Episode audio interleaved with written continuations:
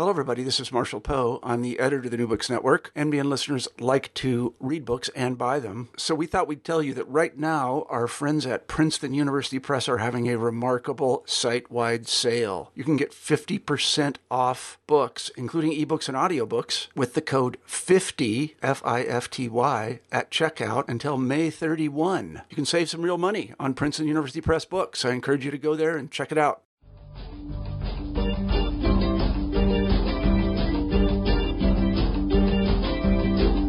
Hello, and welcome to New Books in Philosophy, a podcast channel with the New Books Network. I'm Carrie Figdor, Associate Professor of Philosophy at the University of Iowa, and I'm co host of the channel along with Robert Talisse, Professor of Philosophy at Vanderbilt University. Together, we bring you conversations with philosophers about their new books, drawing from a wide range of areas of contemporary philosophical inquiry. Today's interview is with Eric Winsberg, professor of philosophy at the University of South Florida. His new book, Philosophy and Climate Science, is just out from Cambridge University Press. The Intergovernmental Panel on Climate Change, or IPCC, reports that there is a warming trend in the global climate that is attributable to human activity, with an expected increase in global temperature, given current trends, of between 1.5 and 4.5 degrees Celsius or 2.7 to 7.2 degrees Fahrenheit. But how do climate scientists reach these conclusions? In Philosophy and Climate Science, Winsberg presents the elements of climate science in a rigorous but accessible framework that emphasizes their relation to a variety of key debates in the philosophy of science. These include the relation between evidence and theory, the nature and uses of models and simulations, the types of probability involved in scientific reasoning, the role of values in science, and others. Winsberg Books reads as both an expert primer on how climate scientists try to understand the chaotic and complex system that is the Earth's atmosphere, and also an illustration of how scientific knowledge is created, debated, and used to inform public policy. Let's turn to the interview. Hello, Eric Winsberg. Are you there? Yeah, I'm here. Hi, Carrie. Hi, welcome to New Books in Philosophy. Thanks. Um, I'm really looking forward to talking about your book, Philosophy and Climate Science, um, from a very uh, a very well informed philosophy of science uh, background. Um, uh, and there's a number of I, it, one of the things that I really like about the book is the way it uh, breaks down the aspects of climate science that you know many people, even those who who are you know who accept the climate science, uh, you know we don't really have a good grasp on how it is produced and what sorts of philosophical issues uh, might arise from that. And and this is entirely sort of independent of a lot of the more um, uh, you know political and social issues that you that you don't you know really touch on, although it's it's obviously in the background. Um, so before we, we get into the, the details of the book, maybe you can say a bit about uh, yourself and, and how you came to philosophy and how you came to write this book. My background in philosophy, uh, so I got into philosophy. I suppose probably this is true of most of us. I got into philosophy mostly by accident. Um, I went to college expecting to uh, study physics. I studied physics for most of my time in college, uh, but by the end decided that wasn't really for me. Um, I had luckily taken a number of uh, history of science classes and some philosophy of science classes, and uh, decided I would go study um, history and philosophy of science for graduate school, thinking that that was itself a field. Uh, so I went to grad school at Indiana and uh, sort of gradually ended up uh, a philosopher, sort of by accident, I guess. So. Okay, and how did you get into this particular topic? Oh, uh, yeah. So uh, I guess in college, I had gotten while I was doing physics, I'd kind of gotten interested in chaos theory. Uh, I had there was a young assistant professor at Indiana named Stephen Kellert that was also had written a, recently written a book on philosophy of chaos theory, and uh, that kind of got me interested in computer simulation, which was the topic of my dissertation. Uh, and was the main area of my research uh, for the first seven or eight years of my professional career. Uh, mm-hmm. And then uh, just, you know, I mean, given the sort of central role that simulation plays in climate science, it was a pretty natural topic to start focusing on. Uh, I think I started doing that in around 2006. In 2008, I was a visiting fellow at the Institute of Advanced Study at the University of Durham in the UK. And uh, it happened to be that there were a number of um, well, they were mostly statisticians, uh, but they were all people interested in so-called uncertainty quantification in climate science. You know, how to assign probabilities uh, to hypotheses that are generated by climate models. Uh, and I had a lot mm-hmm. of great conversations with some of them, and uh, that was really what got me sort of full bore into thinking about climate science. Okay, well, all of those issues, you know, chaos and computer simulation and uh, probabilities from a different number of different perspectives all come out uh, in the book, and I, I, hope we get to all of them. Um, so the the starting point, um, as you know, you state at some point in the book, is um, the IPCC, right? The Intergovernmental Panel on Climate Change, the international body, kind of gathering the science on this. Um, reports that you know, first of all, there's detectable externally forced warming trend in the climate um, and that this is attributable to human activities. Um, and that there's uh, what you call an estimated, or what they call, what is called an estimated equilibrium climate sensitivity uh, of between 1.5 and 4.5 degrees Celsius, which is about 2.7 to 7.2 degrees Fahrenheit. Um, now, all of that, what I just said, is you know includes a lot of really important concepts that you go through uh, in the book. You know, the idea of uh, forcing um, an externally forced warming trend. Um, what an equilibrium climate sensitivity is and how that gets calculated, um, so all of these things sort of come together in, uh, you know, what we typically would just say that there is evidence of human-caused climate change, um, and uh, what you do very nicely is to break this all down for people who otherwise might not have access to the science um, or you know any good understanding of it. Um, so let just to you know we'll get into each of those things. I think you know the forcings is an important concept and and so on. Um, maybe just to kind of lay the groundwork we should you can say something about the difference between you know climate and weather um, and why you know we shouldn't really be confusing these two. Good. So so weather is what's outside your window right now. Weather is so that an expression that people often use is climate is what you expect, weather is what you get. The weather is uh, are the actual conditions that you're that you're experiencing today, tomorrow, next week. Um, whereas cl- climate is some attempt to characterize uh, what the average statistical patterns of certain climate variables are. So, I mean, if you were thinking about visiting Venice uh, two years from now in March, you wouldn't want to consult a weather forecast for that because that would be more or less useless. Weather forecasters can't really predict weather for uh, really much more than outside of a 10 day window is pretty typical these days. But they might be able to tell you, right, that, you know, a typical March in Venice is, uh, you know, 40 degrees Fahrenheit, typically rainy. Uh, I don't know. I'm just making that up. But so, but so climate is, uh, climate is a way of kind of characterizing what the expected behavior of the weather is rather than what the actual weather is. And uh, it's you know it can be it can become a little bit controversial exactly how to characterize it. There's a kind of official definition, which is that it's the 30 year average of those variables. Uh, but that's of course arbitrary, and and people who think there's you know maybe such thing really as a climate might uh, might want to bicker with that definition or, or whatever. Hmm.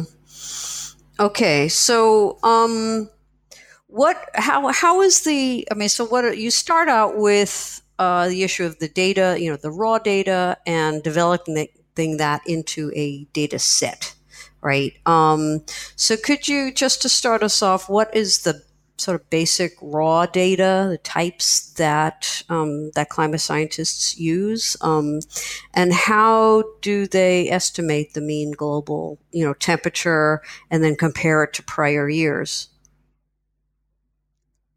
Yeah. So, so you mentioned uh, at the very beginning, you mentioned that uh, we believe that there's, or the IPCC believes that there's been an externally forced change so uh, the first step in, in ascertaining whether you think there's been an externally forced change is you want to determine what you think is the sort of natural variability of the system. In other words, you know, we all know that the you know climate, you know, the weather can be a little bit warmer one summer than it was the previous summer. We know that there are El Ninos. We know that there are various things that make uh, the temperature that we that we experience from day to day, from week to week, from year to year can vary.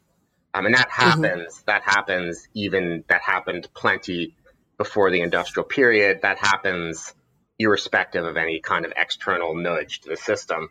So if you want to kind of detect that there's been an effect of an external forcing, the first thing you want to do is get a sense of what the natural variability of the system is, and you do that by looking at uh, uh, the the behavior of the weather over the last uh, let's say 120, 130 years that we have from instrument records. Uh, you look at that, uh, say, going back the last 40 years from satellite records. You look at that by looking at ship's logs uh, for maybe a longer period of that than that. And, and then you look at what's called um, the paleoclimate. In other words, uh, climate that you can sort of uh, uh, try to get a handle on by looking at uh, proxy data, things like drilling ice cores and seeing what the evidence of various uh, temperature changes are in that, or you look at um, you know tree rings or uh, coral reefs.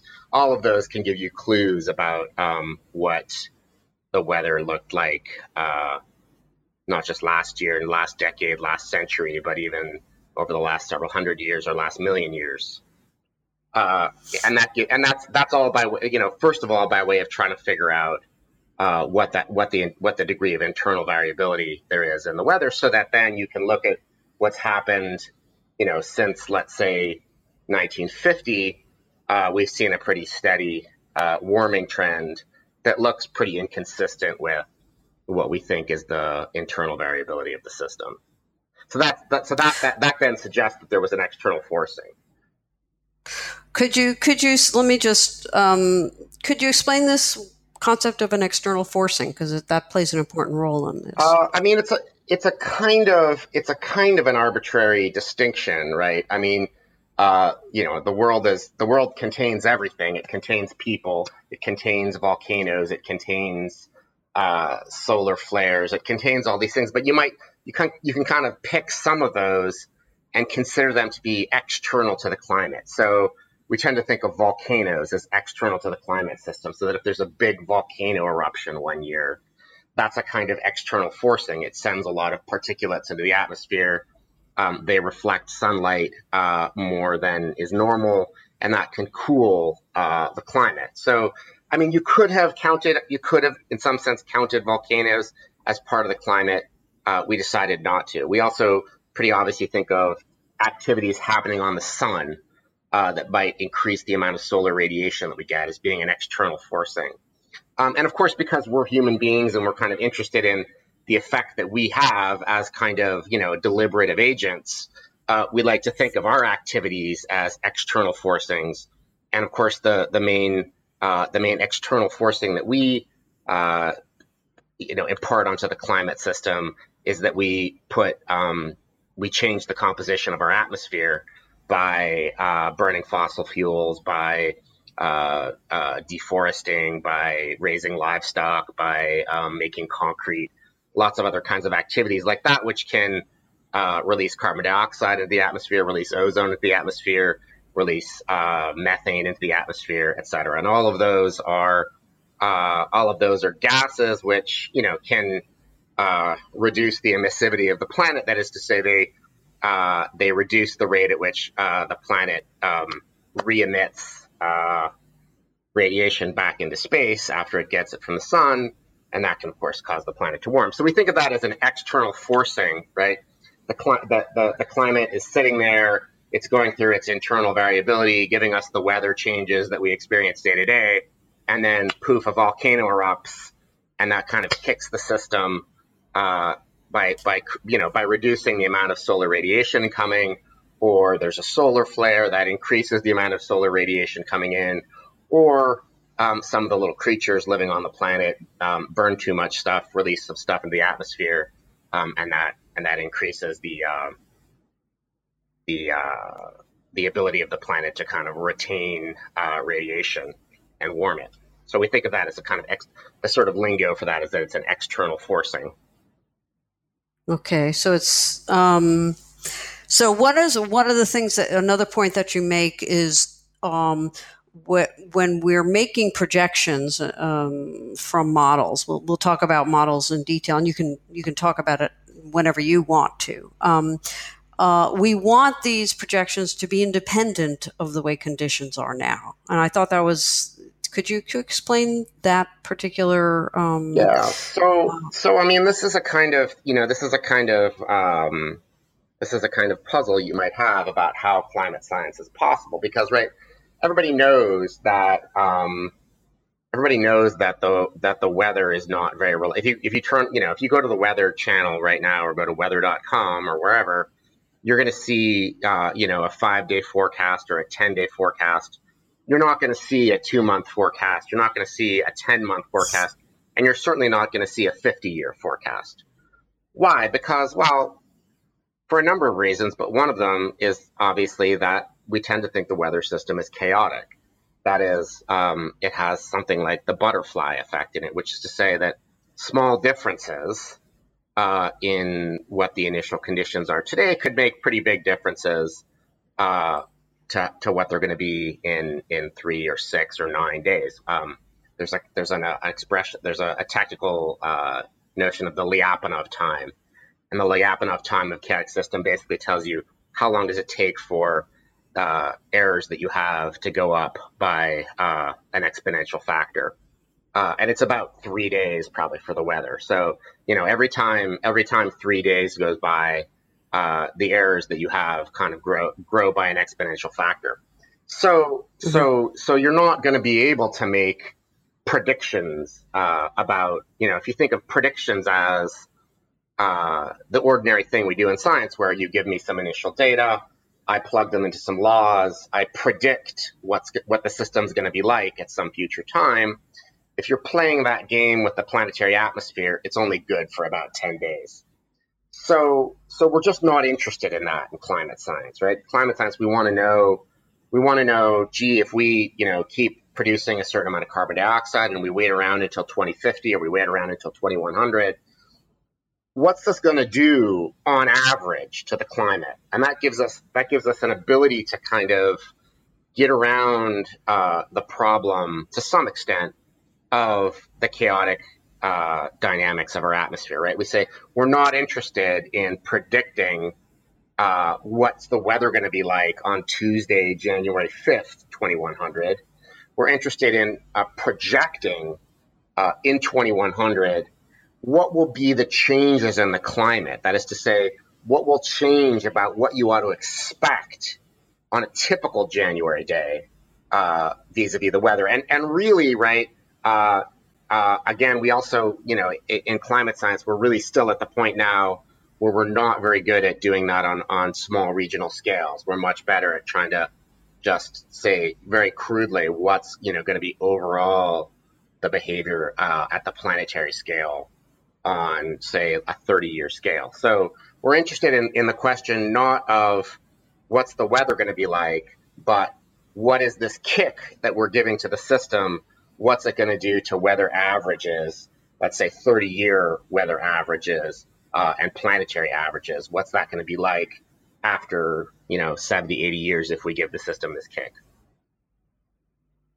Okay, um, good. So, one of the ways, important ways in which we do these projections is is the use of models, right? So, you mentioned your background interest in computer sim- simulation, and um, uh, and not incidentally, of course. I mean, I've heard this from a number, number of people who who um, who are more skeptical about climate science that um, that it's all kind of based on models um, and I'm, I'm not discriminating here in any way about the, the nature of models or anything I'm just sort of uh, passing on what I get from some people. You know, the model, you know, it's the only, the projections are they're only as good as the models, and the models have flaws, and you know, and, and so there's uh, the skepticism about about the climate science, whatever its genuine motivation, is often expressed in terms of skepticism about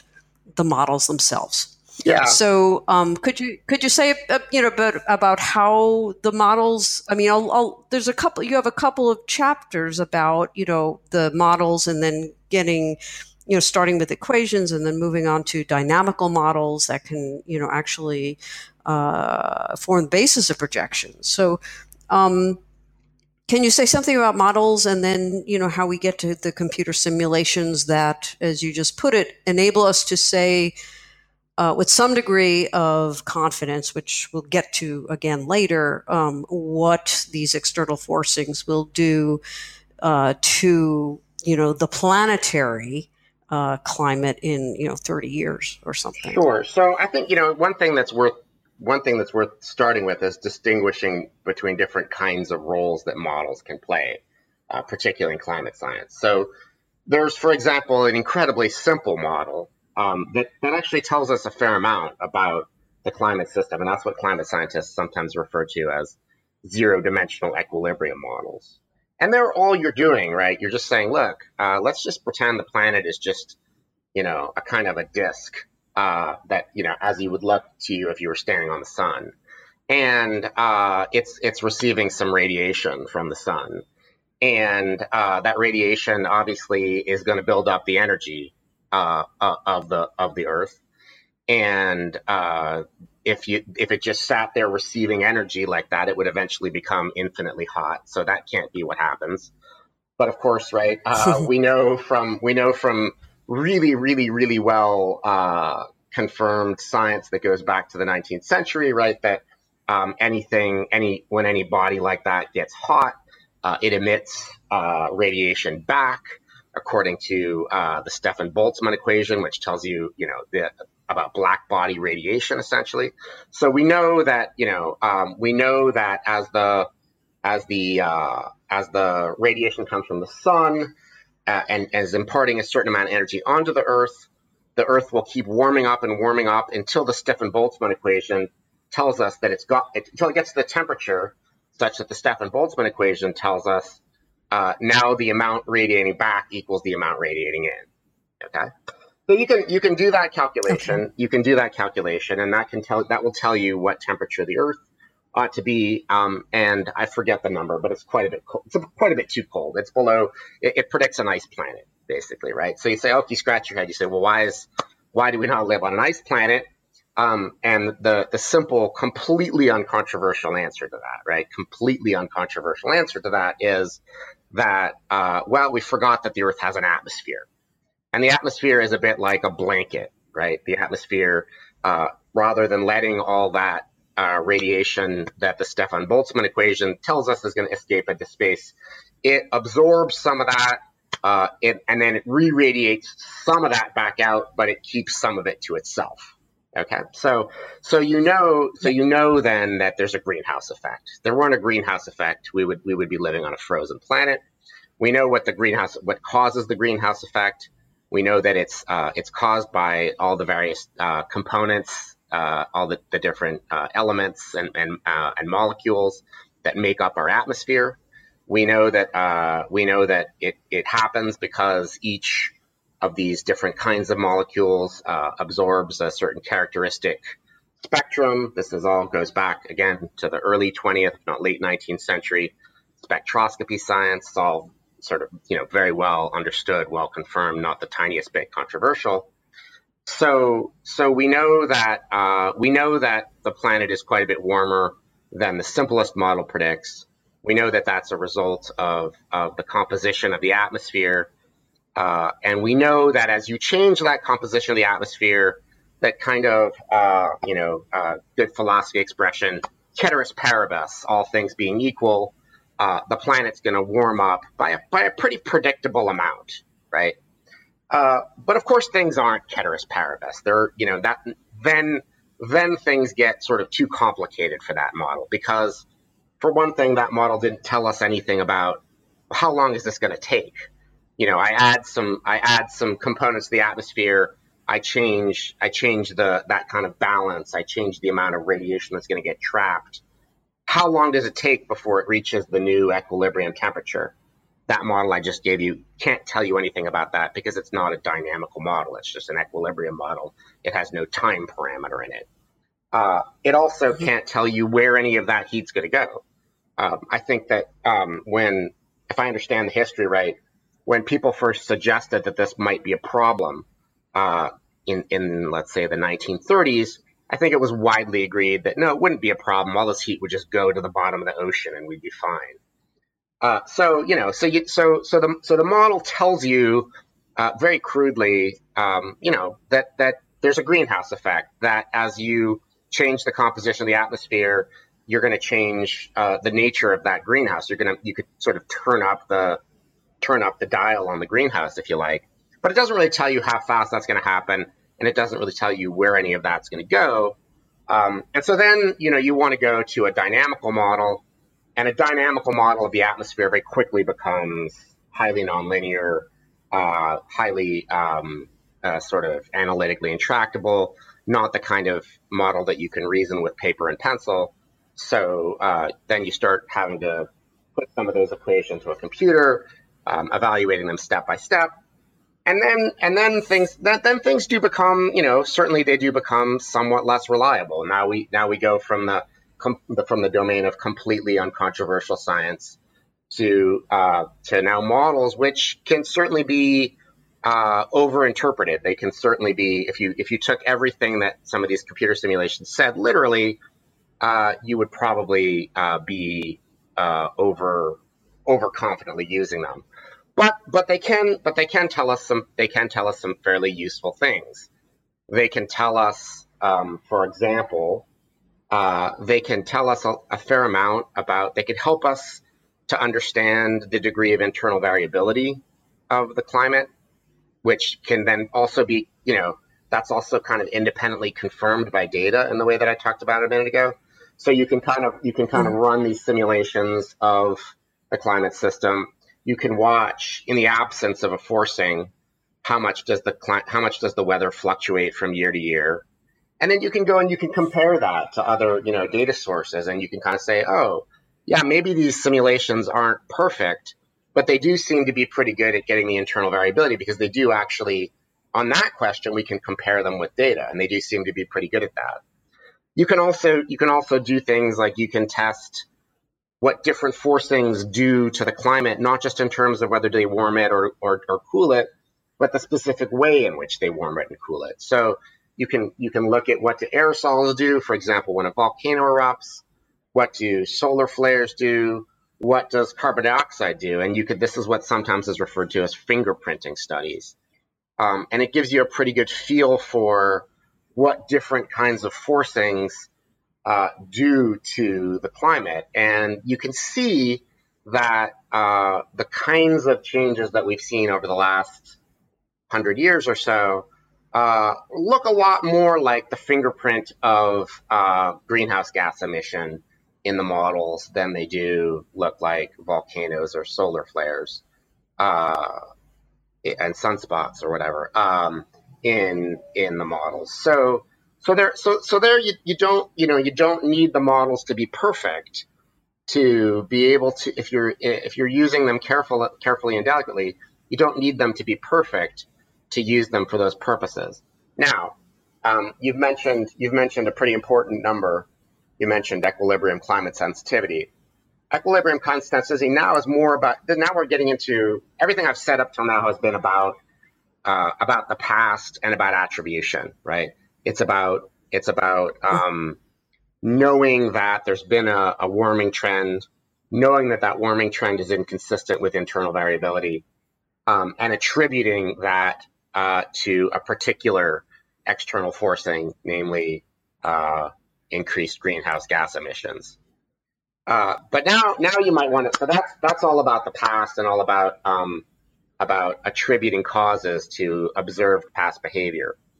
But we also, of course, want to know about the future. So one particularly important thing we'd like to know is this number, equilibrium climate sensitivity. Equilibrium climate sensitivity tells us what happens if you double the amount of carbon dioxide in the atmosphere. What will happen to the temperature? So um, estimates, as you mentioned, I think they vary between. Uh, so it depends. It depends on what degree of confidence you want. If you want to be, I think the IPCC says it's very likely between 1.5 and 4.5 degrees Celsius. But if you want it to be, if you want to be a little bit more confident that it could be as high as six degrees Celsius or even 6.5 degrees Celsius. So you, you do see some estimates that uh, we're, we're, we're, less confident about the possibility of, of sort of tails being to the right. We're pretty sure that 1.5 degrees Celsius is about the minimum. It could be 4.5 is, you know, probably the upper end, but we're not, we're not near, you know, unfortunately, we don't really have a firm grip on what an upper limit on that would be. Although I think most people think it's probably below 6.5 degrees Celsius. So when we're so we're talking about the sensitivity, we're we're talking about uh, for any unit increase of uh, the greenhouse gas emission, you know, which has been through these fingerprinting studies has been identified as a as uh, responsible in some way. For every unit increase in that, we're going to get this yeah, amount. So, so let's, let's, be clear about one that, thing here. Okay. We're talking. We're not talking about the rate of emission. Unfortunately, it's not the rate of emission that hurts us it's the total amount emitted to date, uh, which is all cumulative. That stuff uh-huh. does not go away for centuries. So every you know every year we're adding, uh, I think about three parts per million. We're probably we'll probably soon enough be adding four parts per million every year if we're not careful. Um, and this is all cumulative. And so the equilibrium climate sensitivity okay. tells me um, how much will the temperature go up when you double the total amount that's out there now. Uh, I think okay. the pre-industrial uh, carbon dioxide was t- about 280 parts per million. We're now at a we've now recently crossed the 400 mark. Uh, I think that was maybe two years ago. We're probably at about 403 or 405 parts per million. So what equilibrium climate sensitivity effectively is telling you is once we get to 560 parts per million, which will be double the pre-industrial period, how much warmer uh, well, really, it's this, right? It's equilibrium climate sensitivity. So, what we're really asking is if we were to get up to 560 parts per million and then somehow magically put the brakes on emissions and wait for equilibration to take, and, and it, you know, it's, it's not exactly clear how long that would take, but uh, probably 30 to 50 years is, is probably reasonable. Uh, so, if you got to 560 uh, parts per million, held it constant there somehow, waited for the planet to equilibrate, uh, equilibrium ECS, equilibrium consistency, tells you how much warmer will it be than pre-industrial. And the answer to that is, unfortunately, we don't know.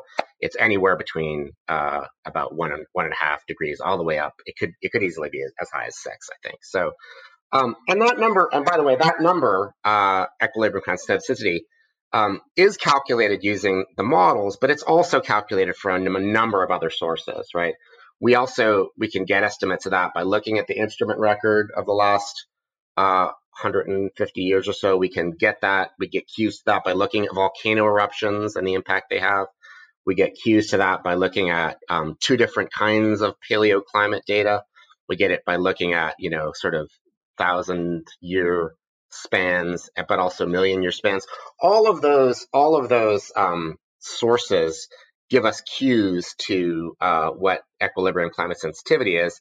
And one of the reasons I think that IPCC is so confident that it lies in that range, let's say 1.5 to 6, is that while all of the methods, all of the detection methods of that number um, have potential pitfalls, uh, they all kind of they're all kind of they all dovetail nicely so that you know um, the pitfall of one method is often not shared by the pitfall of another method. So it would really be it would really be a remarkable coincidence at this point if all of the different detection methods that we use to to estimate equilibrium climate sensitivity all agreed on that range of 1.5 to 6. uh, it would really be a remarkable coincidence if they were all getting it wrong because they would all have to be getting it wrong for you know pretty independently different reasons right um, uh, you mentioned before that um, you know these projections we, we've got it you know we're reasonably confident. We'll again like we'll get to the confidence issues. Um, but we're reasonably confident about the planetary scale which we've you know these the uh, the equilibrium climate sensitivity. Um, but we're not particularly good at least now at the on the regional scale right? What what global warming what what regional warming would be like. Um, can what, what why is that well, I mean, it's it's just because you're, you know, uh, the more detail the more detail you want to know, the less confident you're going to be in general. But I mean, if you look at if you look at the simulation models, uh, they tend to be relatively uh, crude in some respects that have to do with that degree of kind of spatial resolution. So they tend to have, you know, so it, they're they're simulation models, so they're discretized uh, forms of continuous equations. So they have kind of a you know a spatial grid that they're calculating this on. Um, and in order to be able to run a, a, you know a model of the whole planet for 100 years and not you know exhaust all of your computing power, your grid is going to be you know 10 kilometers by 10 kilometers horizontally and maybe 20 layers deep into the atmosphere. So it's pretty coarse in that respect.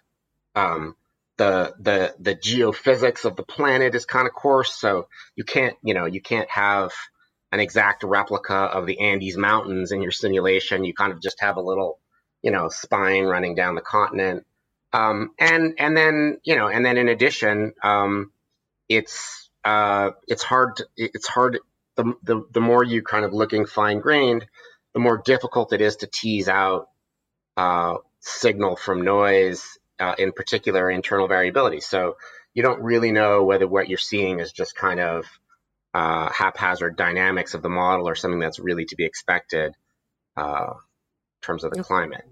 Okay. Um, so uh, this may have been implicit in what you said before about you know about fingerprinting and, and attributing uh, the warming to the greenhouse gas emissions, but um, um, how how do you you know, important question is how you get from the idea of you know simply finding some sort of a correlation or some in very very crude sense some data points that say here's a factor uh, to saying that this is the cause of it. Um, how how is the how are the causal uh, attributions being made? Well let's remember that this all started with causes right so long before anybody uh, had the capacity to look at these data very carefully, um, people going, you know, going back to really the early 20th century, uh, knew about spectroscopy, uh, and they knew about uh, they knew about the fact that there were greenhouse gases, and they knew that industrial activities were producing carbon dioxide. So the mechanism was known before the correlation was seen so it's not like it's not like you know we're just seeing uh, my favorite example that's right is always uh, I've seen this chart of you know after World War II in Germany you look at a chart of stork populations uh, and and and infant births and they're making us a nice correlation.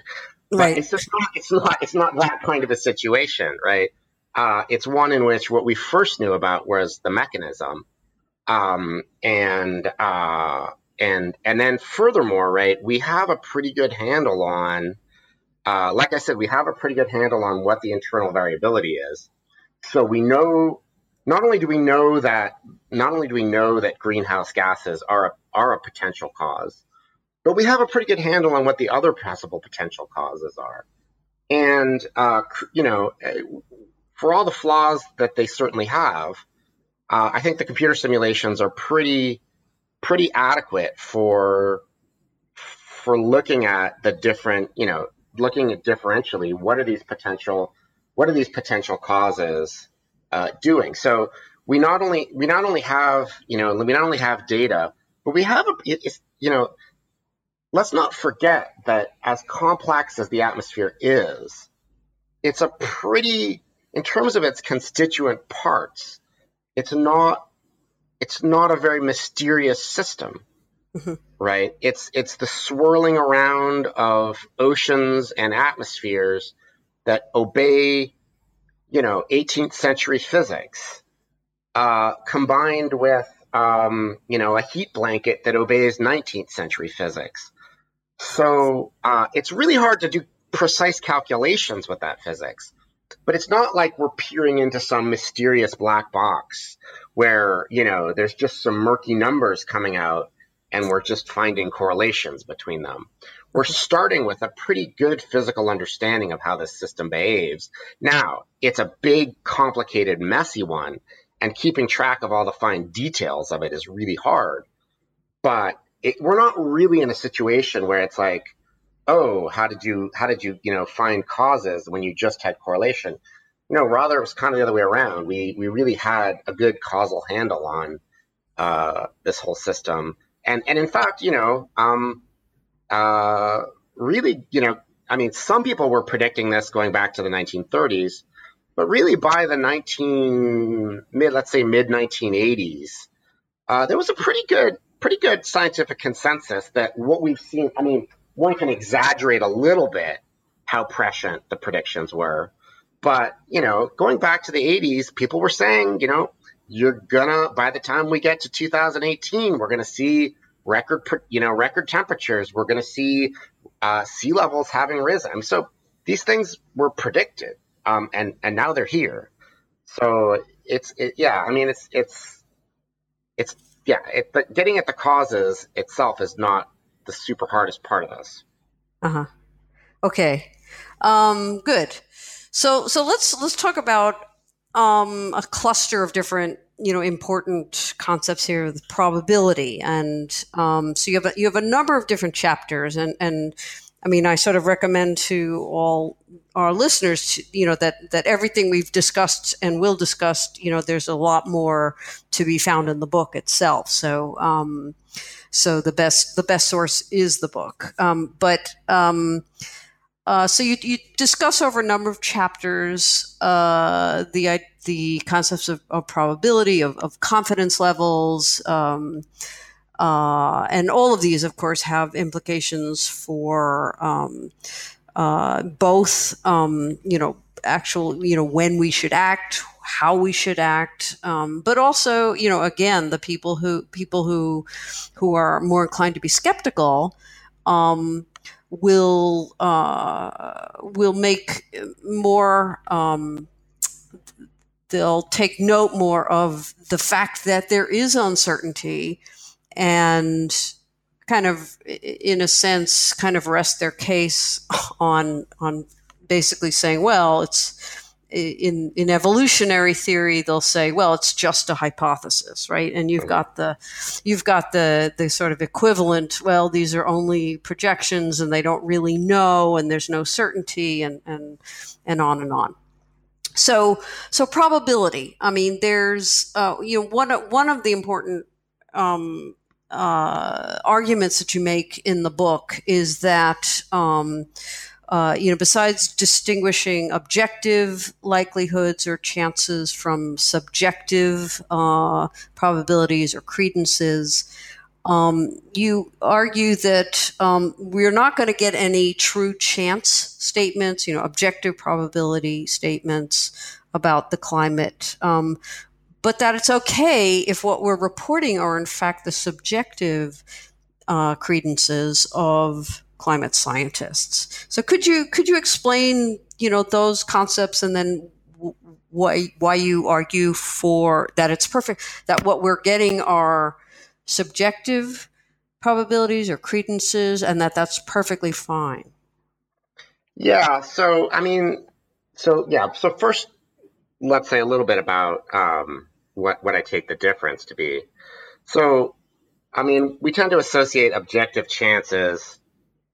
So, I, I suppose one place where people think if there if there there's one clear place where there might be objective chances, it's if if if it turns out that quantum mechanics is a sort of fundamentally indeterministic theory and it just kind of you know as Einstein said if God just plays dice with quantum mechanics um, then it might be that we have uh, some systems which no matter what you knew about them, uh, you could do no better than predicting that they would come out in some kind of aleatory way, right? Uh, but we also tend to think that even even even whether or not that's whether or not the world is fundamentally indeterministic, we tend to think there probably are some physical systems in the world that are uh, what you might call chance setups, right? So if you go into a casino and you see a, a nice, beautifully symmetric roulette wheel that's you know pivoting around a perfect fulcrum and has a you know a nice, beautifully smooth ball and then has all these ridges separating it into 36 different or 38 different rectangles or whatever it is. Um, you might think, oh, and then you might watch the croupier roll this thing and track the statistics over it and see that, you know, look, there's pretty stable, pretty stable frequencies. The red, the red, you know, the red squares seem to come up exactly as often as the black squares. And, and not only do they come up as often, but it, no matter, no, no matter as long as you look at a sufficiently big chunk of them, you know, if you if you look at 100, about 50 of those are going to be red and 50 black. If you look at 1,000, it'll be about 500 and 500. So that just seems like the kind of system that, you know, produces chance outcomes.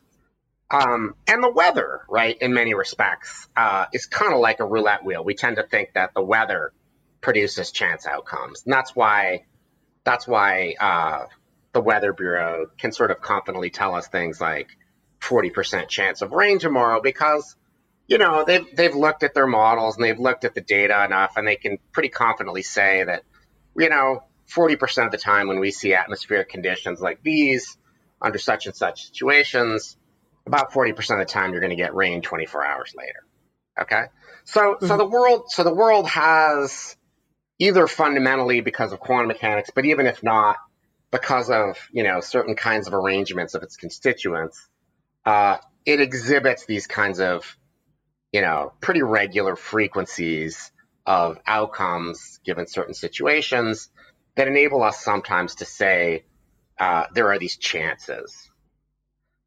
But but we're not really we're not really in that game in climate science, right? We're not really in the game of being able to look at a system exhibiting repeated behavior. We're not really in the game of looking at something with any obvious like physical symmetries that we could exploit.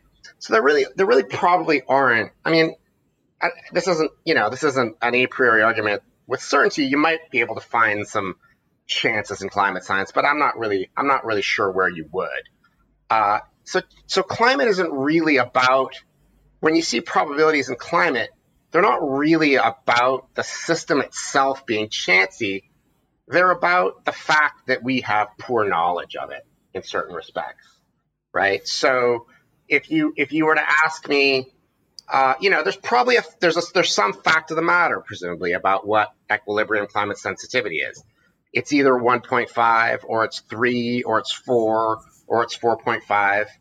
But if you were to ask me, Eric, what do you think is the probability that it's less than three, let's say, that it's between 1.5 and three, I might say, yeah, that's probably about 50% likely.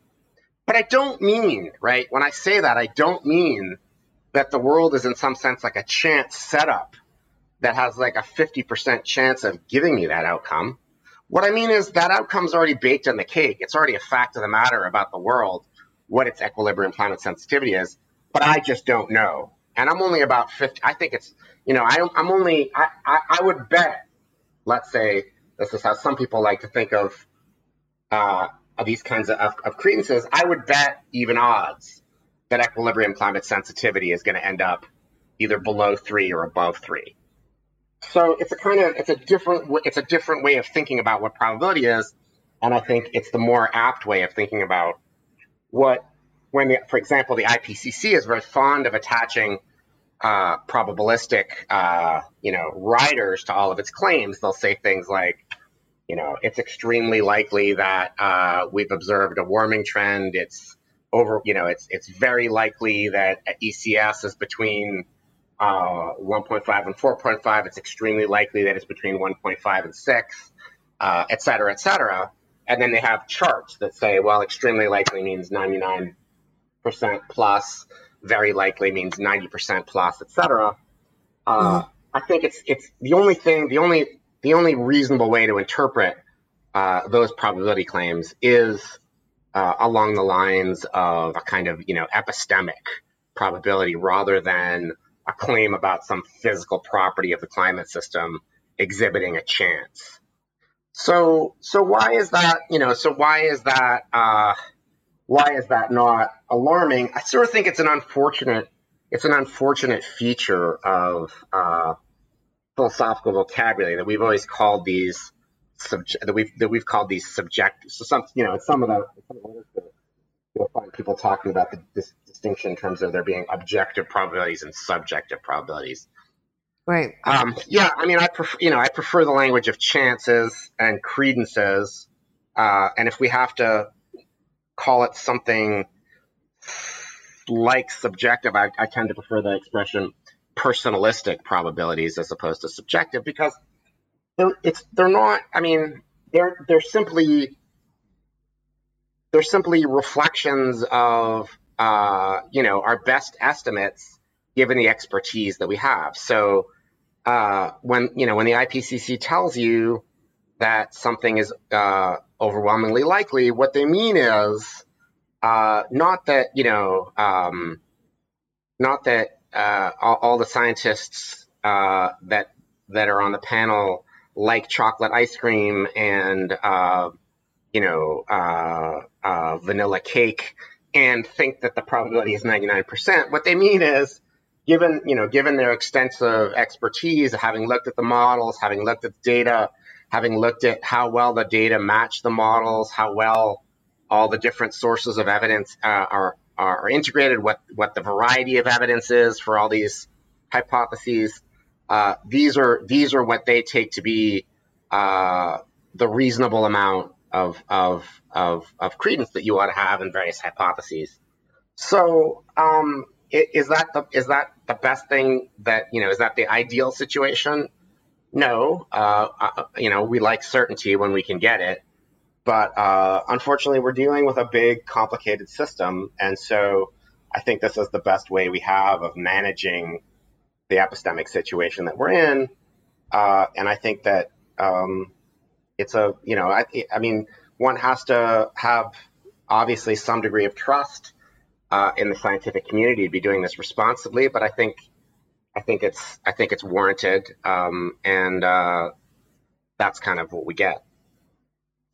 Okay, um, good. Um, so, uh, I mean, there's there's more to discuss there, but I want to uh, make sure we get to some of the other big issues that you that you raise in the uh, in the book. Um, uh, one of which is well, you, you discuss um, uh, some like the assessment of various mitigation policies and and various forms of reasoning about these versus you know like a kind of a cost benefit analysis um, which some people have argued is you know that's that's the way we ought to do it. It's somehow more i don't know scientific or something. I don't know. Um, um, but uh, interestingly, you say, you know, the political, sort of social, no, political, widely construed um, agreements that we get such as through the Paris Accords, you know, are probably just as good as trying to do some sort of a you know more stringent or robust or whatever uh, cross cost benefit analysis. Um, could you could you say something about that? Because it's it's kind of a it's a small but well it's a subtle but I think it's an important point. Yeah, so let me say a little bit about um, let me say a little bit about the target there. The target is um, these things that are sometimes known as um, integrated assessment models or IAMs. Um, and yeah, the goal of these things is to be to be uh, quote unquote scientific about um, determining what the right policy choices are. So, in addition, right? So, so I take it, it it's it's pretty uncontroversial, or at least should be uncontroversial. I think that uh, if we want to if we want to know you know, what's likely to happen uh, given, you know, okay, if you emit certain amounts of carbon dioxide, what's what's what's the most likely thing to happen? That's a scientific question, and and we can do no better than building the best models that we can and looking at what what those models say. But then, if the question is, if the question is, um, what should we do? uh, so, for example, uh, you know, the Paris Agreement is that we should, you know, we should we should try our best to limit warming to 1.5 degrees Celsius, um, but uh, but you know, really draw a line in the sand at two degrees if we at all if it's at all possible, and avoid and avoid at all cost the risk of, of crossing that two degree Celsius um, barrier. Uh, mm-hmm. Okay, so so so how do so so why why do I think that the why do I think it's that it's not a scientific question what we should do?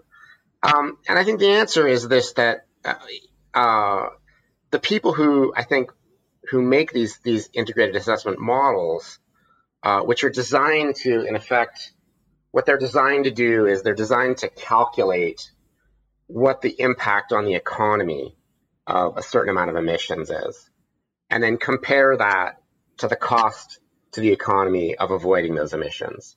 Now, the second thing I take it is not that hard. We can, we can, you know, if I say, oh, you need to, you need to uh, cut your emissions by 20%, you can, you can pretty reasonably figure out, well, I'm going to have to build so many wind turbines or solar panels, or I'm going to have to uh, curb some growth by a certain amount or whatever. So that, that doesn't seem like the most difficult side of the equation. But if you're trying to figure out, well, what's what's going to be the cost to the economy of these emissions, uh, lots and lots of assumptions have to be made. Uh, you have to have a pretty good grip on um, what the emissions are going to do to, to warming.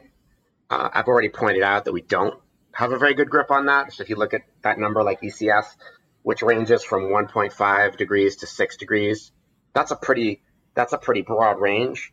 And I don't think that we have, I don't think we, we have a, we, I don't think we're in a position to have a really good fine grained probability distribution over those values. So I kind of said, see of the pants that maybe it's 50% below three, 50% above three. But right. that, that's made up. I have no idea whether that's right or not. Um, but, but then furthermore, you have to have something to tell you, given a certain amount of warming, uh, what's that going to do to the economy? Right? I mean, we don't that, and that's that's really hard to know because until you know what regional effects that warming is going to have, uh, who could say, right? I mean, if if if it causes uh, if it causes drought in an area where there's a lot of farming, the economic impact could be quite large. If it causes uh, if it causes some ice sheet to collapse, suddenly giving us five or six feet of sea level rise, the cost could be enormous. On the other hand, if the regional effects play out a different way, the costs could be different. Um, and, and typically these models use very, very unmotivated and very coarsely uh, chosen so-called damage functions that, that map uh, temperature outcomes to uh, to economic impact. Furthermore, right? I mean, they they make the fairly bold assumption that economic impact is all we care about. Uh, so, you know, if uh, if entire ecological uh, habitats are destroyed that don't have a lot of economic value, that doesn't that's just reflected as nothing in those models. Mm. Um, and so they, they, they, you know, I, my, the the view that I defend in the book is just that all those models are acting like they're you know value neutral when in fact they're just loading in all kinds of uh, all kinds of assumptions. Oh, they also, of course, make assumptions about. They also make assumptions about um, how we should balance, uh, you know, the, the economic impact to us versus the economic impact to uh, future generations, right? So, in that cost-benefit analysis, if we curb, if we curb emissions now, you might think that has economic cost to us, but that the damage of the emissions has the economic cost to our grandchildren or whatever. Uh, mm-hmm. And so you have to have, and they, they, they then have to choose discount rates. That so so there's just, in other words, all of this is by way of saying that uh, these models are sort of trying to make scientific questions, which I take it are not really scientific questions. Uh, that's part of the problem. Another part of the problem is that they're they're um, they're acting as if uh, they're the uncertainty regarding many of these relationships is much smaller than it is and they're acting as if um, the sort of value that we place on uncertainty is, is also value neutral. So you you know some people might reasonably think that um, uh, something that has you know uh, a 10% chance of completely annihilating our economy uh, is uh, more expensive than something that has a 100% chance of annihilating 10% of our economy. Right? That, that kind of comes out the same in a cost benefit analysis, but not everybody might have that same attitude to risk. Um, right. So, so I just kind of go through lots of different ways in which these uh, in which these IAMs are uh, sort of masquerading as being um, kind of objective calculations of, of how to act, when in fact, often, eh, you know, not surprisingly, many of these models ends up end up predicting that we really shouldn't do very much, uh, and we should be rather conservative in our mitigation uh, policies. Uh, and I think most of those conclusions are pretty unwarranted. Okay, so um, uh, unfortunately we're like almost out of time which which really is unfortunate because there's a lot of other things to to talk about um so let me, just you know one last question about uh, you know from the book but at the very end you mentioned you know you, you you sort of don't don't get into a lot of the you know the science communication the problem of denial and all that stuff i mean that's you know you stick to the philosophy of science and the and um, and the actual climate science itself. Um, uh, but one thing you do say at the end is the idea that we need to be cognizant of the possibility of an abrupt climate change. You know, the you know so far we're talking. I mean, that is in the cards as a as a as a possibility, even though it's very unlikely. But as you also point out, um, our level of confidence in that, you know, sort of low probability is also is also sort of we're not very confident about that. So could you could you say a bit more about about this particular issue that you do raise at the end? Yeah. So I mean, this I think this relates quite closely to what we were just talking about, which is I think a lot of a lot of the cost benefit analysis stuff is based on kind of looking at what we've seen and trying to extrapolate the behavior that we, you know, because we have seen some of the effects of climate change already. Uh, that's pretty obvious. Um, and it's natural to think we can kind of linearly extrapolate that. But uh, you know, I think it's it's also if you if you look at the behavior of the models, imperfect as they are, they do kind of show you ways in which a system like our climate system is a delicate one, and it has what you might think of as tipping points. So um, here's an experiment everybody can sort of do at home, right? Get yourself a glass of water, put ice cubes in it, and then just watch them. And, you know, the ice cubes will kind of sit there, they'll kind of sit there. And then fairly abruptly, fairly abruptly, you'll notice that the ice starts to melt. And the ice cubes, you know, very quickly go from being pretty substantial to turning into uh, much, much smaller volumes of ice. Um, and if you think of that as a kind of metaphor for the way our planet behaves, you're kind of in the right ballpark. The planet is probably full of um, fairly dramatic tipping points. We don't know where they are. We don't know whether, you know, we don't know whether they're going to be at two degrees Celsius or two and a half degrees Celsius or even one and a half degrees Celsius. And we don't know, is it going to be, you know, is it going to be uh, some massive ice shelf collapsing, making sea level rise by a dramatic amount? Is it going to be the thermohaline shutting down, right? The the system that kind of keeps uh, that takes water from the Gulf of Mexico and keeps uh, northern Europe warmer than it would ordinarily be. Uh, is it going to be right? So we just, you know, the models are not good at telling us which of these things are going to happen, but they are pretty good at suggesting to us that we live in the kind of system that that has a number of these. And I just uh, it was just kind of I thought a nice a nice way of ending the book by way of reminding us that um, uh, tail risk is kind of what this game is about. And and, and it, it, to my mind, that's one of the reasons why a lot of these very you know um, sort of you know careful cost benefit calculations uh, might be a little bit too conservative.